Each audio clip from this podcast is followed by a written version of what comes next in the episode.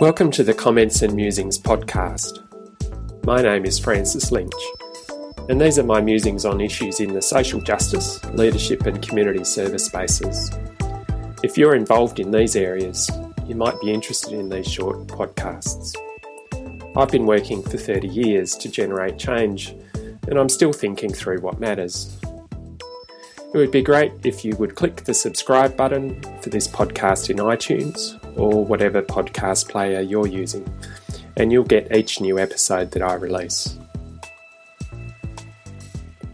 Why would a leader want to give away some of their power? And if they do so, what works in its place? Maybe there are some new technology solutions and organising approaches that could be part of the solution. I had an experience as a young leader that has influenced the way that I think about democracy and power. I was co leading a national student organisation with another two people, and we were preparing for a national conference. We had decided that rather than organise a number of speakers and sessions as you normally do, that we would lead a process of discernment with the participants to work out what mattered to them in the moment and have discussions on those topics. We would use the power and knowledge in the group to learn from each other. A bit like what would now be called an open space technology event. My anecdote is from almost 30 years ago, and it was another 20 years before I went to such an open space event. About six weeks before the conference was to happen, I went on two weeks' leave, and I returned to find that my colleagues had felt anxious about the proposed approach and had organised a traditional conference program. Whilst they still wanted to hand over the power to the participants at the conference, they were anxious that we were creating a vacuum and that it wouldn't work. Whilst I was disappointed at the time, I can see now that we didn't have the tools, the language, or the thinking to come up with a viable, workable alternative. But there's been so much that's happened in the last 30 years. I've certainly come across a few ideas, some very recently, which give me hope that we can successfully create a greater experience of democracy in our organisations. Making decisions, having authority, and using organisational power are inevitably part of leadership in an organisational setting.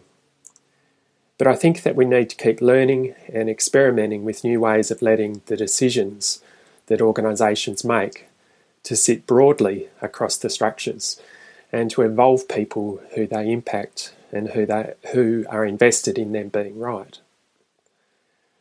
I went to the Progress 2015 conference in Melbourne, and one of the takeaway messages for me is that we need to act more like startups. One of the particular aspects that was that we need to trial new things we need to fail at things often and we can stop what doesn't work and that we aren't pushing ourselves unless we are experiencing multiple failures. As part of this, we also should be trialling things at a good enough level and not trying to do perfect solution building and implementation.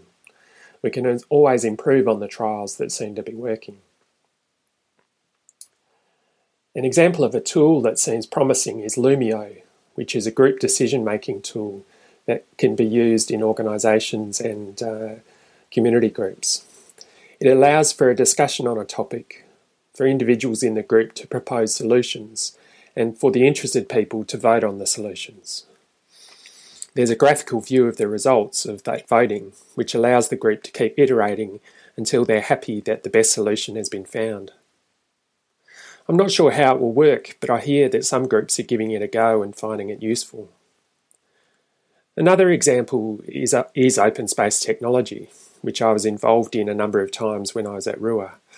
Most RUA people who attended open space events were very happy with them, but we didn't use the approach very often, and there wasn't a rationale as to when we would use it and when we wouldn't, and for what types of decisions we would use it for.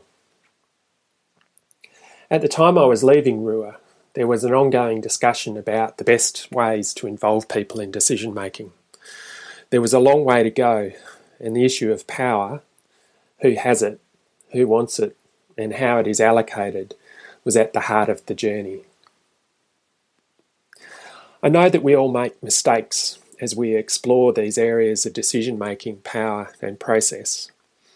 Hopefully, we fail quickly, pick it up fast, and have a kit bag full of new ideas to try out. Are you in an organisation grappling with these issues? Are you prepared to have some dialogue on what's worked and maybe even better on what hasn't? Get in touch.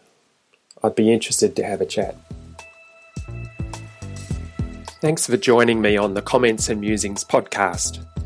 You can also catch my thoughts at my website, francislynch.me, on Twitter at underscore Francis Lynch, and on LinkedIn and I'd love it if you'd subscribe to this podcast. Thanks, and catch you again soon.